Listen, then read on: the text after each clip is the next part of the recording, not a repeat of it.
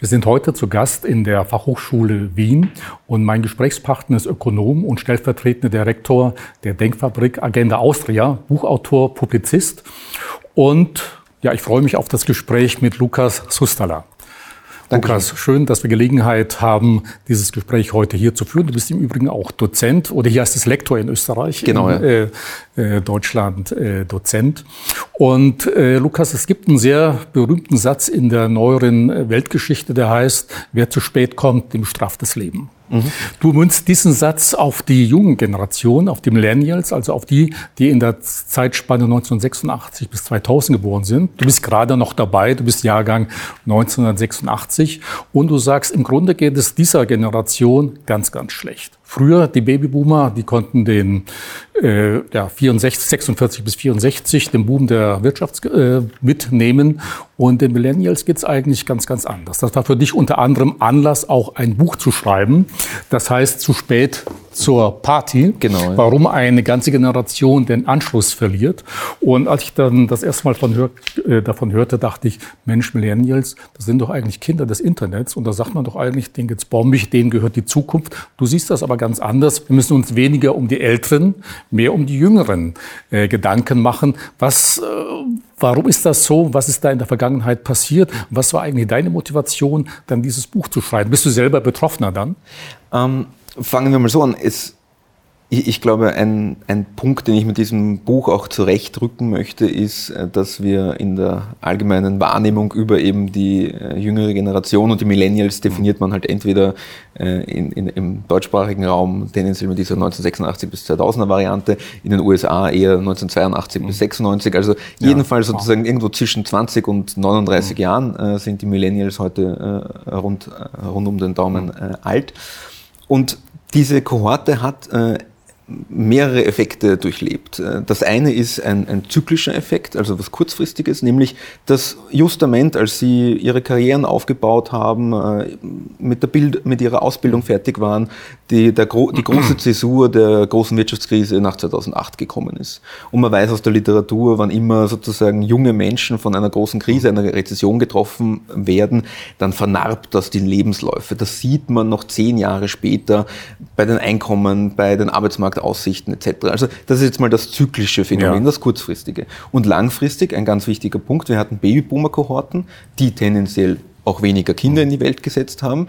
Das hat man früher demografische Dividende genannt, oder? Es gab weniger Kinder zu versorgen, man konnte mehr Wert darauf legen, die weniger Kinder gut auszubilden, äh, Produktivitätsfortschritte zu erzielen, äh, die Wirtschaft voranzubringen, mehr Erwerbskarrieren mhm. aufzubauen. Und diese demografische Dividende wurde im europäischen Kontext weitgehend äh, auch äh, schon verkonsumiert, ausgegeben. Und das, was uns als relativ jungen Kohorte mhm. bleibt, ist die Aussicht darauf, dass wir einerseits durch eben zum Beispiel die Verwerfungen der Finanzkrise den einen oder anderen schwierigeren Berufseinstieg haben, aber mittel- und langfristig damit konfrontiert sein werden, dass wir auch wesentlich auf unseren Schultern den demografischen Wandel tragen werden, ja. äh, den auch schultern müssen. Und deswegen ist diese zu spät zur Party nicht nur so zu verstehen, quasi äh, früher war alles besser.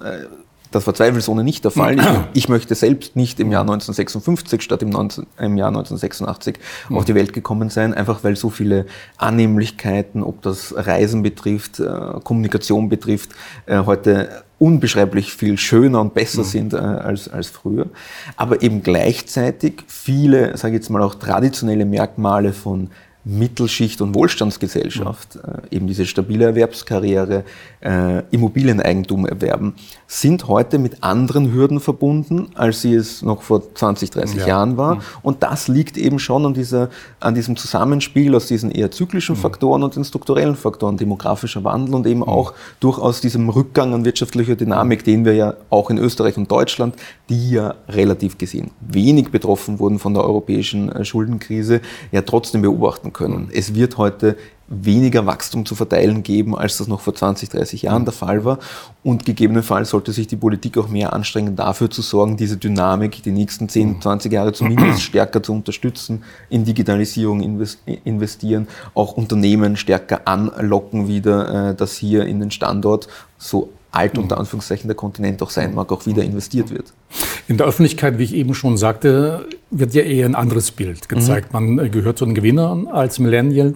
Und in Deutschland ist es zumindest so, ist auch immer ein großes Thema, die, jetzt die Erbengeneration. Mhm. Also die Kinder, die dann irgendwo oder die Erwachsenen, die dann zwischen 30 und 40 sind, würden jetzt groß erben und so. Aber im Grunde stimmt dieses Bild auch nicht so ganz richtig, denn es sind nicht, es ist nicht deine Generation, die erben wird. Zumindest jetzt noch nicht. Das Schöne am demografischen Wandel ist ja, dass wir nicht nur insgesamt als Gesellschaft älter werden, sondern jeder Einzelne die Aussicht darauf hat, äh, länger äh, auf diesem Planeten zu weilen und die schönen Annehmlichkeiten äh, von Familie, Reisen und, und, und Co. genießen zu können.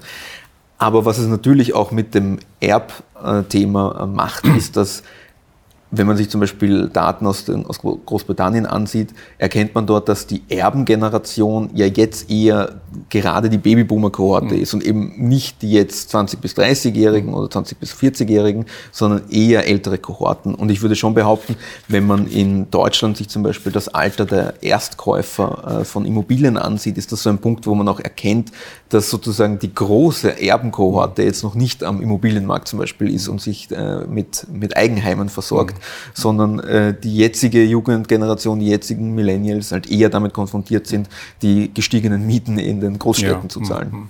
Ja, das ist ein gutes Stichwort. In deinem Buch beschreibst du ja sehr ausführlich die Herausforderungen, die jetzt auf die Millennials äh, zukommen, mhm. angefangen von prekären Arbeitsverhältnissen, Wohnungsnot, äh, dann sicherlich auch Bildung äh, spielt eine große Rolle, Thema Migration, äh, äh, Klimawandel und ähnliches äh, mehr.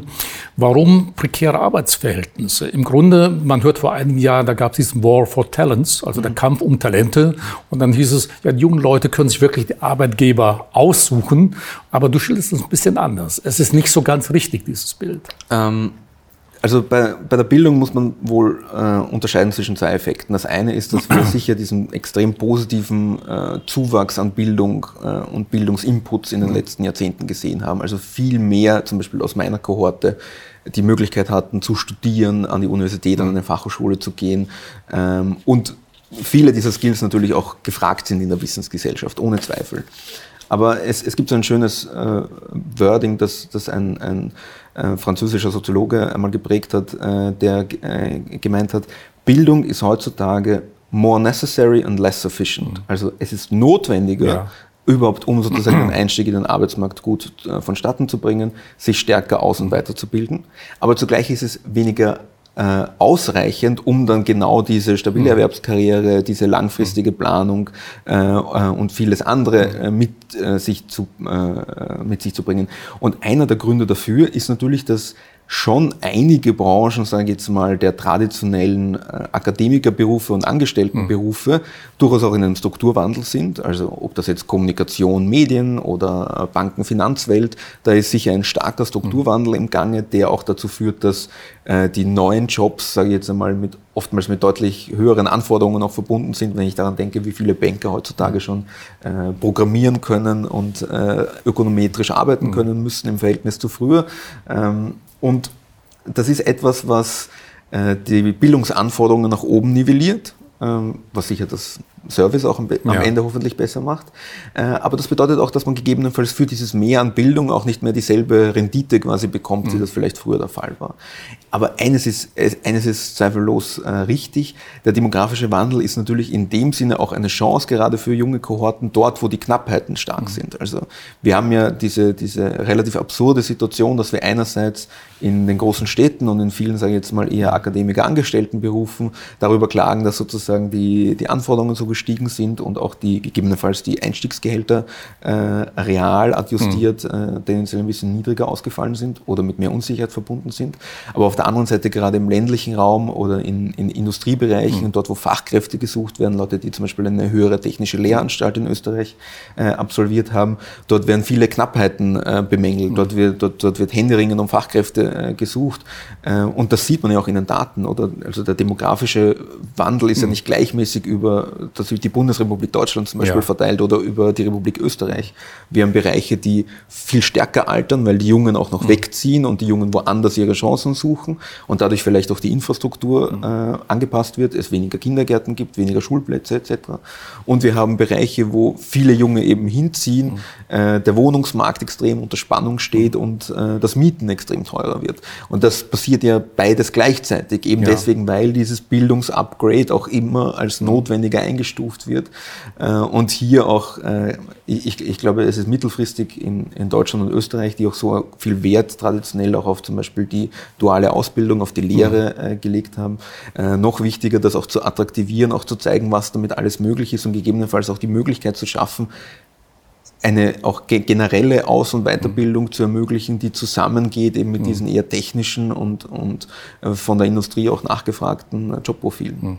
Ähm, hast du den Eindruck oder denkst du, dass deine Generation wirklich optimal in beruflicher Hinsicht für die Zukunft, auf die Zukunft vorbereitet ist. Ich frage also mit dem Hintergrund, ich habe das erst die Tage auch einmal erwähnt, in Deutschland gab es kürzlich eine große Schlagzeile in der großen deutschen Tageszeitung, Deutschlands Schüler träumen von Jobs, die es in 15 Jahren gar nicht mehr gibt. Mhm. Jetzt sind die ja noch deutlich jünger als jetzt ja, deine Generation. Also wenn die von Jobs träumen, die es in 15, 20 Jahren gar nicht mehr gibt, jetzt in deinem Bereich, da ist man ja schon gesettelt, mehr oder weniger äh, zumindest. Ja. Wie wird es dann den Millennials mal in 10, 15 Jahren äh, gehen? Werden sie auch ein Opfer der Robotik, KI, Automatisierung werden?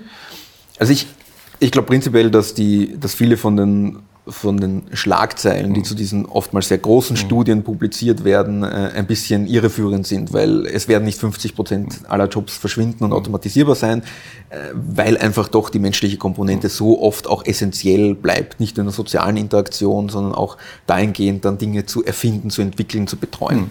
Ähm, und was aber sicher stimmt, ist, dass die, äh, dass ich glaube, in der Aus- in der Bildung, also in den klassischen mhm. Schulen und auch in der Ausbildung dann danach, in, in der tertiären Ausbildung, sicher noch mit oftmals tradierteren äh, Bildungs- und, und Berufsbildern mhm. gearbeitet wird, als wir sie heute schon sehen.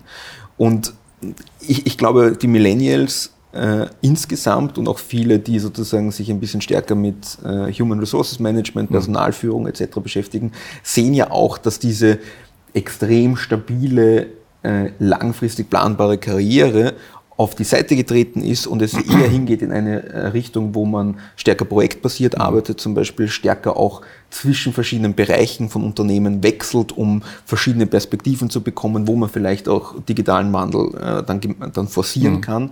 Äh, und dass diese, dass gerade die Kompetenzen rund um das Thema Digitalisierung dann oftmals sehr entscheidend sein ja. können, um als junger Mensch in einem etablierten Konzern auch Fuß zu fassen. Ähm, ich, ich bin ein bisschen skeptisch dahingehend, äh, äh, die, die Gefahr quasi auszusprechen, dass, äh, dass von den heute, weiß nicht, 20- bis 35-Jährigen äh, die Hälfte nicht mehr die Jobs haben wird, äh, die noch ihre Elterngeneration ja. gewohnt war, weil gerade viele Dienstleistungsbranchen, glaube ich, gerade im deutschsprachigen Raum, die lassen sich nicht so schnell mit Robotern äh, ersetzen. Also die an die Barkeeper, die äh, Roboter sind, oder an die Friseure und Friseurinnen, äh, die Roboter sind, äh, glaube ich, wird man sich hierzulande noch langsamer gewöhnen als in Japan.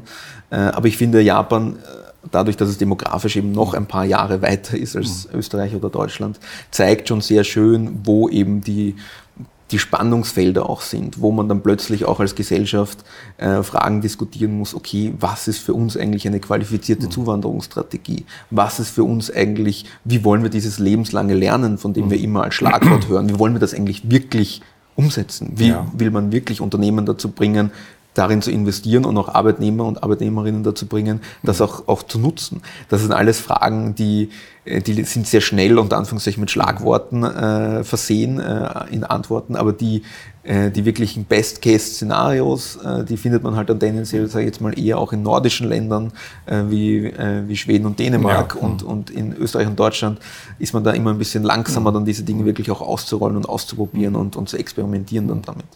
Wenn du über ökonomische Nachteile der Millennials mhm. äh, sprichst, nennst du äh, den Wohnalbtraum. Mhm, ja. äh, wie meinst du das denn, dass junge Familien, die sich einfach Wohnraum, Häuser, auch der Anteil von Eigentum geht ja zurück, zumindest in Deutschland. Also junge Familien können sich weniger Eigentum äh, genau. leisten. Ich weiß nicht, wie es in Österreich die Situation ist. Warum ist das so schwierig? Einfach weil die Preise dauernd in die Höhe gehen, weil Immobilien immer wertvoller werden? Oder ist es einfach dann das Einkommen, weil es geringer ist? Ähm also es ist sozusagen ein bisschen eine Doppelmühle. Also es sind, es sind beide Faktoren mhm. äh, zu unterschiedlichen Anteilen natürlich. Ähm, was, was sicher in Deutschland ein, ein wesentlicher äh, Treiber ist, das zeigen auch Studien, ist eben, dass sozusagen dieser Eigenanteil, äh, quasi die, das Ansparen des mhm. Eigenkapitals äh, und dann auch das Auslegen, äh, gerade am Anfang eines mhm. Immobilienkaufs sind ja auch noch viele Nebenkosten, Grunderwerbsteuer mhm. und vieles andere, was, was anfällt. Ähm, dass das zur Hürde geworden ist, da, dadurch auch, dass das Ansparen auf der einen Seite schwieriger geworden ist und die Preise natürlich stark gestiegen mhm. sind. Also an den niedrigen, also an den mhm. Zinsen würde ja. heute keiner scheitern, sozusagen eine Immobilie Immobilie zu erwerben, aber eben daran, dieses Eigenkapital einmal aufzubringen, dieses Eigenkapital einmal anzusparen. Ähm, und das ist das eine. Und das andere ist natürlich schon, äh, ich, ich glaube, die Finanzkrise hat ja schon auch gezeigt, dass Immobilienschulden nicht immer gute Schulden sind. Mhm. Und ich glaube, heutzutage, wenn ich mir die großen Städte äh, in Deutschland und Österreich ansehe, ähm, tut man sich schon sehr schwer als junger Mensch, diese Visibilität zu haben, wie ich diese mhm halbe Million Euro oder ja. aufwärts natürlich mhm. äh, dann potenziell für eine Familienwohnung mhm. äh, finanzieren möchte. Dazu kommt, dass in Österreich zumindest dieses Verhältnis aus Mieten zu Eigentumspreisen auch nochmal ein bisschen stärker auseinanderklafft, ja. als es das vielleicht in, in manchen deutschen Städten tut. Ähm, aber auch da kann man ja feststellen, es gibt auch da eine gewisse Diskrepanz. also im ländlichen Raum äh, beklagt man sich auch in Deutschland, das sage ich jetzt mal, deutlich seltener über so stark steigende Immobilienpreise, äh, wohingegen eben in den, in den großen Städten, in den Ballungsräumen das ein großes mhm. Thema geworden ist. Und da finde ich, hat halt auch ein bisschen die Wohnungspolitik dadurch dahingehend versagt, eben, dass man nicht schnell genug und nicht adäquat auf, diese, auf diesen großen Zustrom auch reagiert hat, der durch die Bildungsplätze, durch die Bildungschancen und auch natürlich durch die stark steigenden und stark wachsenden Sektoren der Wissensgesellschaft auch in den jeweiligen mhm. Städten dazu geführt hat, dass so viel mehr Menschen heute in den großen Städten wohnen als noch vor 20 ja. Jahren. Du nennst unter anderem auch die Migration als Grund dafür, dass es deine Generation weniger gut geht. Hat es damit zu tun, weil eben auch immer mehr Migranten auf den Arbeitsplatz äh, drängen oder wie interpretierst du das? Ähm, nein, das würde ich jetzt per se nicht als das große Problem sehen. Also da zeigen Studien ja immer wieder eigentlich, dass die äh, das Netto äh, aus der Migration mhm. alle gewinnen können. Ich sehe eher das Thema, dass wir in Deutschland und Österreich lange Zeit das Integrationsthema mhm. äh, relativ äh, klein gesehen haben. Das hat sich ein bisschen mit 2015, 16 natürlich mhm. und der Sensibilisierung ähm, durch, äh, durch die damals stark angestiegenen Flüchtlingszahlen etwas geändert. Aber nichtsdestotrotz, wenn ich mir die Kohorten ansehe äh, und in meiner jüngeren Kohorte sind natürlich, ist natürlich der Migrations-, mhm. der Migrantenanteil deutlich höher als mhm. in der Kohorte meiner Eltern. Also, ja. Äh, äh, oh, das, ist, das ist ja äh, relativ logisch. Da sieht man schon, dass zum Beispiel die, die Zahl an, an Needs NEET mhm. geschrieben. Äh, das sind Leute, die nicht in Bildung, nicht in Ausbildung mhm. und nicht äh, am Arbeitsmarkt ähm, äh, gerade aktiv sind, unter ähm, Jugendlichen und jungen Erwachsenen mit Migrationshintergrund eben tendenziell mhm. deutlich höher immer noch ist. Und ich glaube, hier hat die Politik schon lange Zeit eher, sage ich jetzt einmal, äh, so getan, als könnte man dieses Problem jetzt nicht großartig lösen und diese Integration nicht zu forcieren. Und meines Erachtens ist das große Thema hier, dass wir in einer, von einer Zeit, wo wir ähm, ähm, sage jetzt mal schon, also in einer Zeit, in der der demografische Wandel dazu führt, dass wir eigentlich jede einzelne Schulter eines jungen Erwachsenen, der da ist, um potenziell den Wohlfahrtsstaat zu tragen, einfach brauchen. Und da können wir nicht darauf verzichten und dann sagen, na gut, das Bildungssystem hat äh, einfach ein paar Zehntausend Menschen nicht mitgenommen. Das ist, finde ich, eine sehr faule Ausrede dafür, dass wir eigentlich auf die Ressource Jugend, auf die Ressource äh, junge Erwachsene massiv angewiesen sein mhm. werden im ganzen Sozialstaat in den nächsten 20, 30 Jahren. Äh, und da finde ich, sollte deutlich mehr auch noch an politischem Hirnschmalz investiert ja. werden, um daran auch zu arbeiten. Mhm. Zur Politik kommen wir gleich noch. Mhm. Thema auch Klimawandel ist ja in aller Munde. Ja. Inwiefern äh, haben, hat deine Generation Nachteile? Denn äh, durch Klimawandel ergeben sich ja auch neue Technologien, neue Arbeitsfelder, neue Technologien. Wo siehst du dann auch eine gewisse Diskrepanz, wo du sagst, okay, Klimawandel ist mit Ursache oder kann einwirken auf die ökonomischen Verhältnisse? Naja, also ich glaube trotzdem ein Punkt, der, der nicht von der Hand zu weisen ist, ist, dass ich glaube, ich mich als heute 33-Jähriger damit äh, anfreunde und anfreunden muss, dass mein ökologischer Fußabdruck die nächsten 30 mhm. Jahre sicher ein ganz anderer sein wird, als wenn ich vor 30 Jahren mhm. äh, angefangen hätte, als, als 33-Jähriger zu, zu leben. Äh, von daher sind, äh, ist die Endlichkeit auch der Ressourcen und natürlich auch diese Aussicht nur noch ein begrenztes CO2-Budget unter Anführungszeichen zur Verfügung zu haben, um die relativ billigen fossilen mhm. Brennstoffe zu, äh, äh, zu verbrennen. Ähm, etwas, was dazu führen wird, dass für uns wahrscheinlich im Verhältnis Reisen wieder teurer wird, äh, Heizen und Wohnen, mhm. äh, Wohnwärme tendenziell vielleicht äh, wieder teurer wird. Das sind jetzt keine großen Verwerfungen, aber es ist natürlich etwas, was, äh, sage ich jetzt mal, intergenerationell schon zu, eine, zu einem gewissen Unterschied führen wird, mittel- und langfristig. Äh, aber sicher nicht jetzt äh, in, in, in, in der Gestalt wie jetzt zum Beispiel äh, im, im sozialstaatlichen. Aber prinzipiell ähm, ist es sicher so, wir haben, ähm, und das sieht man ja auch, finde ich, ganz schön mit dieser ganzen Fridays for Futures mhm. Bewegung, es ist obwohl es so ein kompliziertes Thema ist, weil es ein globales Problem ja. ist, das man auf globaler Ebene lösen muss. Es ist eines, das äh, auch äh, die, die Herzen der jungen Menschen erreicht hat, weil es auch sozusagen ihre Lebenszukunft ist, mhm. über die sie da äh, streiten und verhandeln wollen. Und eben schon auch ein Thema, wo man sieht, wie, wie rasch manchmal auch ein gewisser politischer Druck entstehen ja. kann, äh, dass Systeme, auch große Systeme verändert mhm. werden. Ähm, ich meine, es gibt ja jetzt auch in Deutschland Bemühungen, äh, auf den Klimawandel politisch, wirtschaftspolitisch mhm. zu reagieren. Man wird sehen, inwieweit die mhm. äh, Früchte tragen und wie schnell sie dann umgesetzt werden und äh, wie künftige Koalitionen dann damit umgehen. Aber ich glaube, man kann schwer von der Hand weisen, dass dieses auch intergenerationell extrem relevante mhm. Thema ähm, uns mit all den Herausforderungen, nämlich dem technologischen Umstieg, wie man dafür sorgt, dass äh, die jetzigen Energiesysteme äh, adaptiert mhm. werden und den ganzen Chancen, neue Umwelttechnologien, ja. Innovation, mhm. äh, wie das gemeistert wird. Mhm.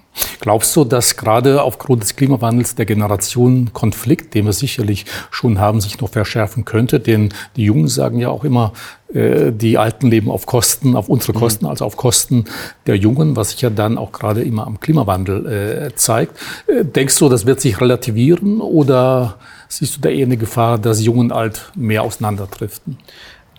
Die Gefahr sehe ich prinzipiell schon. Ich sehe sie vor allem dann, wenn Systeme nicht und zum Beispiel soziale Sicherungssysteme nicht rechtzeitig auf sozusagen diese demografischen Trends, die ja auf Jahrzehnte hinauslaufen und, und sehr langsam äh, vonstatten gehen, äh, auf die nicht reagieren. Ähm, beim Klimawandel würde ich mal behaupten, das merkt man ja auch daran, dass äh, dieser Aktivismus ja heutzutage auch viel, also medial viel mhm. besser auch orchestriert ist ähm, geht es natürlich auch hier immer wieder dann um, um Provokationen, darum eben auch herauszufordern, äh, aufzuwecken und, und, und das zu thematisieren. Das haben wir, finde ich, auf der anderen Seite, eben auf der sozialpolitischen Seite zum Beispiel noch deutlich mhm. weniger. Äh, und die Frage, die sich eher stellt für mich, ist, äh, wann das mittelfristig denn passieren wird. Und es wird wahrscheinlich dann passieren, wenn ähm, wenn es nicht mehr sozusagen um eine kleine Respektrente, wie in Deutschland diskutiert wurde, geht, sondern wirklich darum geht, na gut, wir müssen eigentlich, ähm, damit sich das ausgeht, entweder am, am Rentenbeitragssatz schrauben oder, oder andere Maßnahmen äh, vollziehen, äh, damit das System in, in Balance bleibt. Ähm, und was ich aber schon sehe, ist, dass die politische Mobilisierung, äh, gerade jetzt auch bei den nochmal Jüngeren, also das sind ja dann keine Millennials, ja. sondern eher schon Generation Z, äh, die da jetzt zum Beispiel bei Fridays for Futures äh, demonstrieren, äh, durchaus auch eben zugespitzt und, und mhm. in, in, in mancher Hinsicht auch erfolgreich sein kann. Ähm, es ein Punkt, der aber dann trotzdem bleibt, ist einfach, wir leben trotzdem in Deutschland und Österreich in relativ alten Volkswirtschaften mhm. und kein Politiker wird die nächste Wahl überstehen, wenn er auf die 50 plus, 55 plus, 60 plus Kohorten verzichtet, weil einfach die auf, an der Wahlurne so eine essentielle mhm. Bedeutung haben. Mhm. Und in Österreich zum Beispiel sind ungefähr 33 Prozent der Wähler, also der österreichischen Staatsbürger, ähm, älter als 60. Mhm. Ähm, es, dieses, dieser Prozentsatz steigt natürlich ja. künftig äh, durch die Babyboomer-Kohorte. Äh, und in Deutschland gibt es viele Bundesländer äh, und, und, Regionen, Kommunen, wo das äh, noch, noch stärker ist. Mhm. Also ich glaube, die Politik tut gut daran, diese als kommunizierendes Gefäß zwischen den Generationen auch zu wirken und nicht immer nur unter Anführungszeichen Interessenspolitik mhm. zum Beispiel der älteren Kohorte äh, wichtiger zu sehen, weil sie jetzt mhm. gerade eben vielleicht auch politisch mhm. äh, an der, im Elektorat äh, mhm. wichtiger wäre. Hm. Okay, du zitierst unter anderem den Publizisten äh, Wolfgang Gründinger, der mhm. gerade bei dem Thema Politik gesagt hat, dass deine Generation im Grunde ja irgendwo nur eine Fußnote möglicherweise ist. Er hat äh, gesagt, Beamte und Banken sind systemrelevant, Bildung und Kinder nicht. Ja, genau. ist das eigentlich, äh, wie wirklich die ältere Politiker und auch die Alten wirklich deine Generation behandeln? Was müsste da passieren? Also ich glaube schon, dass es also Ökonomen haben ja immer wieder schon äh, davor gewarnt, äh, in Deutschland auch zum Beispiel vor, vor zwei Jahrzehnten Hans-Werner Sinn, äh, dass die Gefahr einer Gerontokratie mhm. besteht, also eine Herrschaft, Herrschaft der, Alten. der, Alten, in der sozusagen mhm. ausschließlich die Interessen der älteren Kohorten mhm. Berücksichtigung finden. Und weil sich einfach die relativen Mehrheiten verschieben. Also die relativen Mehrheiten von zum Beispiel unter 40-Jährigen und zu über 60-Jährigen.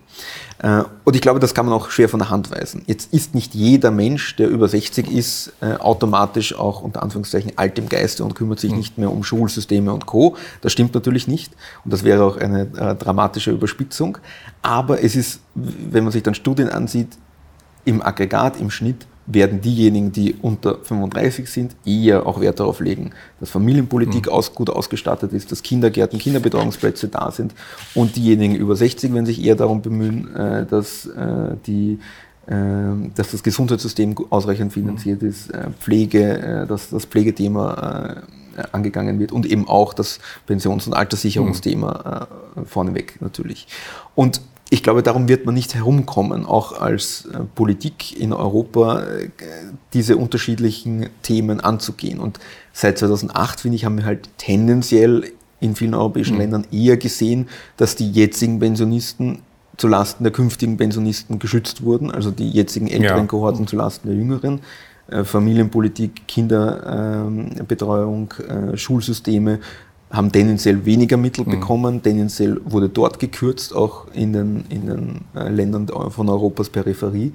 Ähm, und die Pensionssysteme wurden so gut es ging mit allen Mitteln quasi verteidigt. Und ich glaube schon, dass in diesem intergenerationellen Ausgleich darf man eben nicht darauf vergessen, dass diese Zukunftsinvestitionen, mhm. die man vielleicht heute dann nicht tätigt, die rächen sich ja in 10, 15, 20 Jahren, weil wir eben darauf angewiesen sind, dass die weniger Jungen, die es mhm. heute gibt, noch produktiver sind, noch ausgeglichener und zufrieden äh, mit möglichst viel arbeiten sind, damit sie eben auch den Wohlfahrtsstaat finanzieren. Und wenn man das eben nicht sichert, hat man irgendwann einmal das Nachhaltigkeitsthema. Ähm, ich ich sage jetzt nicht, dass sozusagen unsere Sozialsysteme übermorgen schon quasi am Kippen sind. Das ist auch, eine, mhm. ist auch nicht notwendig, das zu argumentieren. Aber man muss schon darauf hinweisen, dass, es, dass man jetzt natürlich schon noch äh, auch bevor jetzt die Babyboomer-Kohorten in Pension gehen, äh, ein Opportunitätsfenster hat, um schon noch einmal mhm. auch stärker auf die Zukunftsthemen zu setzen, weil wir einfach darauf angewiesen sind, dass wir künftig produktiver mhm. sind. Mhm. und ähm, in, mir kommt schon leider vor, dass die Politik tendenziell auf solche Zukunftsthemen, für solche Zukunftsthemen derzeit wenig Kopf hat und äh, sich sehr stark um andere mhm. Sachen kümmert. Äh, du willst ja auch die Rechte gerade der jüngeren Generation mit einem ganz interessanten Vorschlag stärken. Familien, du hast selber mhm. äh, Familie, dass sie mehr Stimmen bekommen. Ja, also wenn es irgendwo ja. zur Wahl geht, du hast Kinder, zu sagen, okay, da ich jetzt eine vierköpfige Familie äh, bin, habe ich auch mehr Stimmen, kann ich mehr Stimmen abgeben als jemand, der nur Single ist der Vorschlag eines Familienwahlrechts ist, äh, würde ich sagen, ein, fast schon ein Klassiker unter, mhm. unter äh, Demografen und Ökonomen, die sich mit dem demografischen Wandel beschäftigen. Er gibt einfach denjenigen eine Stimme, die selbst mhm. noch nicht äh, artikulieren können, selbst wenn sie zum Beispiel äh, gemäß der Menschenrechtscharta schon eigentlich mhm. äh, die Rechte haben, auch als, als Menschen wahrgenommen zu werden. Ähm, ich, ich halte es halt ich finde, es ist ein, ein, ein, wichtiger Vorschlag in der Debatte, der auch darauf hinweisen soll, wie sich die Machtverhältnisse verschieben. Er ist natürlich nur eine second best option, oder? Er ist natürlich nur die zweitbeste Lösung, weil besser wäre es ja, Kinderbetreuung so zu erleichtern und zu verbessern, dass äh, in unseren Breiten wieder mehr Kinder geboren werden. Äh, dadurch das demografische Thema mhm. mittel- und langfristig sich dadurch auch äh, stärker löst, mhm. dass äh, die jüngeren Kohorten äh, wachsen. Ähm, und äh, gegebenenfalls eben diese Vereinbarkeit von Familie und Beruf dahingehend verbessert wird, dass eben äh, Erwerbskarrieren mhm. auch äh, insbesondere von Frauen äh, noch stabiler und noch mhm. langfristiger werden. Das wären First Best Options, äh, die liegen auch schon lange am Tisch, mhm. sind zum Teil zu wenig angegangen worden. Und von daher ist das Familienwahlrecht ein sehr plakatives, ein sehr einfacher, aber natürlich auch ein sehr mhm. äh, diskussionswürdiges Instrument, weil es ganz massiv auch an einem Thema rüttelt, das essentiell für eine Demokratie ist, äh, One Man, One Woman, One Vote. Ähm, das würde natürlich damit mhm. aufgebrochen werden. Gut, aber ein bisschen schwierig umzusetzen. Man sagt immer, ja, laut Gesetz darf, ist das ja noch nicht möglich, das, das Wahlrecht. Ich glaube, in Österreich muss auch der Bundespräsident ein ganz bestimmtes Alter haben oder vertue ich mich da? Genau, jetzt? der Bundespräsident ja. zum Beispiel muss mindestens ja. 35 sein. Ja, äh, und solche Dinge erschweren das. Denn, ja, äh, ja äh, ich, ich glaube auch die ähm, ähm, es wäre mal ein, ein, erster Schritt auch mhm. die Vertretung der Jugend in der mhm. bestehenden Politik mhm. auch einfach zu stärken. Wir haben in Deutschland und Österreich, sage ich jetzt mal, eher das Phänomen, dass junge Politiker Vertreter ihrer jeweiligen Parteienfamilien in die Jugend hinein sind und nicht Vertreter der Jugend in die jeweilige Parteienfamilie hinein. Und ich glaube, das muss sich auch einfach wandeln. Ich, ich kenne das aus, aus nordischen mhm. Ländern zum Beispiel, wo es ganz üblich ist, dass ein junger Sozialdemokrat einfach auch die jungen Themen vorantreibt und auch natürlich sagt, Leute, wir müssen das Pensionssystem demografiefest machen und es nicht diese Parteilinie gibt, quasi, ja, die Pension, an den Pensionen darf niemand rütteln, egal wie jung oder alt er ist äh, in der Partei. Und das ist sicher etwas, was auch schon mal den Diskurs sicher ein bisschen verstärken würde, wenn äh, die interessenspolitische Wahrnehmung auch da ist, dass sozusagen junge Themen, Zukunftsthemen, Zukunftsinvestitionen eine stärkere Rolle spielen. Denn was nutzt ein junger Bundeskanzler, wenn im Grunde die Politik dann doch wieder von den Älteren gemacht wird oder die einfach mehr Einfluss ja. haben darauf, was tatsächlich genau. passiert. Also, es ist, ja nicht die, die Jugend äh, eines einzelnen Politikers mhm. schon etwas, was die ganze Politik umwirft. Genau, ja.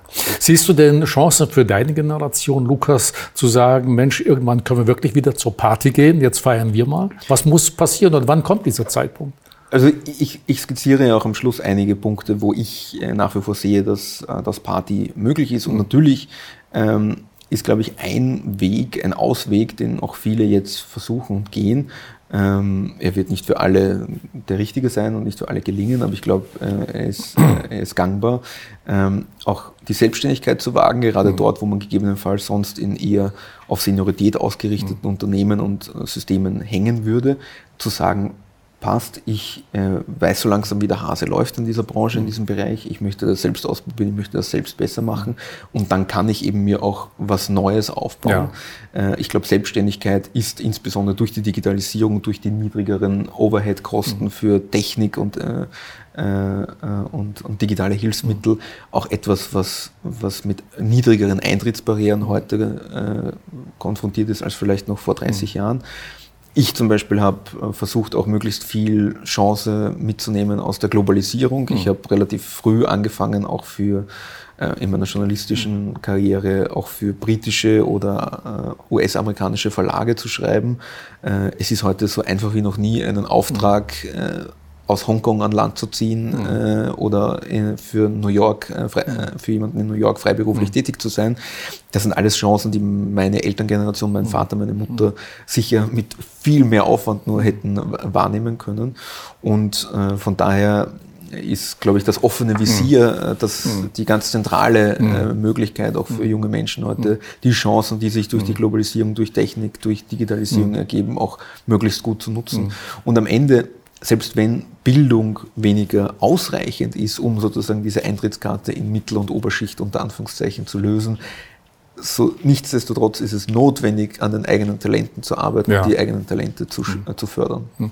Denkst du, dass dein Buch auch ein bisschen dazu beitragen kann, diesen schon mehrmals angesprochenen Generationenkonflikt ein bisschen zu verringern, weil die Älter, Älteren hier mal erfahren, wie geht's äh, deine Generation tatsächlich, mit welchen Schwierigkeiten haben man sie zu kämpfen, dass man das einfach auch mal, auch anhand von Datenstudien mal nachlesen kann, dass gesagt, okay, das war mir eigentlich gar nicht bewusst, dass einfach wieder Jung und Alt ein bisschen näher zusammenkommen? Ich, ich hoffe, dass es auch eine Übersetzungsleistung ist. Also die das Feedback, das ich jetzt, bis jetzt bekommen habe, trennt sich leider noch sehr stark eben in diese Richtung, dass viele aus meiner eher jüngeren Kohorte äh, mir die Daumen hoch schicken und sagen, das trifft es so am Punkt und, und, und mir dann ihre Anekdoten erzählen, die ja. sozusagen da sehr gut hineinpassen. Und äh, Feedback von einigen äh, aus eher der Boomer-Kohorte tendenziell ist, naja, euch geht es eh so gut wie noch nie, ihr habt ja Netflix und, und was auch immer. Ähm, und ich, ich versuche eben da schon auch diese, diese Ambivalenz äh, ein bisschen darzustellen. Ich bin jetzt kein großer Freund des inszenierten Generationenkonfliktes. Es mhm. gibt ja auch Bücher und, und, und, Themen und Autoren, die sehr stark dann in die Richtung gehen, quasi der Krieg der Generationen mhm. oder äh, der Diebstahl äh, der, der, der Alten gegen die Jungen. Das, glaube ich, ist einfach auch, auch nicht notwendig, weil es hier keine, es geht ja nicht um eine Verschwörungstheorie, ja. es geht einfach darum, wie generationeller Wandel und wie auch, auch der Wandel unserer Arbeits- und Sozialsysteme da vielleicht auch manchmal nicht mitgehalten hat. Und von daher hoffe ich, dass es eben auch diese Übersetzungsleistung vielleicht zwischen äh, den Jungen und den Alten ist. Und nicht nur sozusagen eine, eine Ausformulierung des Memes Okay Boomer. Also das, äh, darum habe ich mich schon bemüht, dass es mehr als nur eine Polemik ist. Ja. Äh, Lukas, zum Schluss noch zwei persönliche mhm. Äh, Fragen. Äh, was motiviert dich eigentlich? Was treibt dich an? Warum stehst du jeden Morgen auf und sagst, okay, ein neuer Tag? Aus meiner journalistischen Zeit habe ich mitgenommen, dass nicht so spannend ist, wie bei sich verändernden Systemen und bei Veränderungen im wirtschaftspolitischen, wirtschaftlichen Bereich einfach am Ball zu bleiben und gegebenenfalls sogar vielleicht ahead of the curve zu sein, wie der Amerikaner sagen würde, also ein bisschen vorausschauend zu wissen, okay, was wird uns denn vielleicht in einem halben Jahr, in einem Jahr, in drei Jahren, in fünf Jahren interessieren. Mhm. Von daher ist das, äh, ich bin ein sehr, ich, wenn ich nicht schreibe, lese ich. äh, und und ah. ich, ich bin jemand, der, der wirklich versucht, auch äh, in, in, in Daten, in Studien, mhm. in, in, Büchern äh, zu den mhm. Themenkomplexen rund um Wirtschaftspolitik, die mich einfach interessieren und begeistern, möglichst äh, am Laufenden mhm. äh, zu sein. Ähm, und natürlich am Ende bin ich, ähm, bin ich aus meiner journalistischen Ära auch ein bisschen ein, ein, ein Informations- und Nachrichten-Junkie dahingehend, dass ich gerne eben auch diese ähm, auch wenn sie mich manchmal stören, diese Inszenierungen rund um gewisse Themen, die auch hinterfragen mhm. zu können und ein bisschen aufplatteln zu können, das ist etwas, was, mhm. was mich sicher auch antreibt.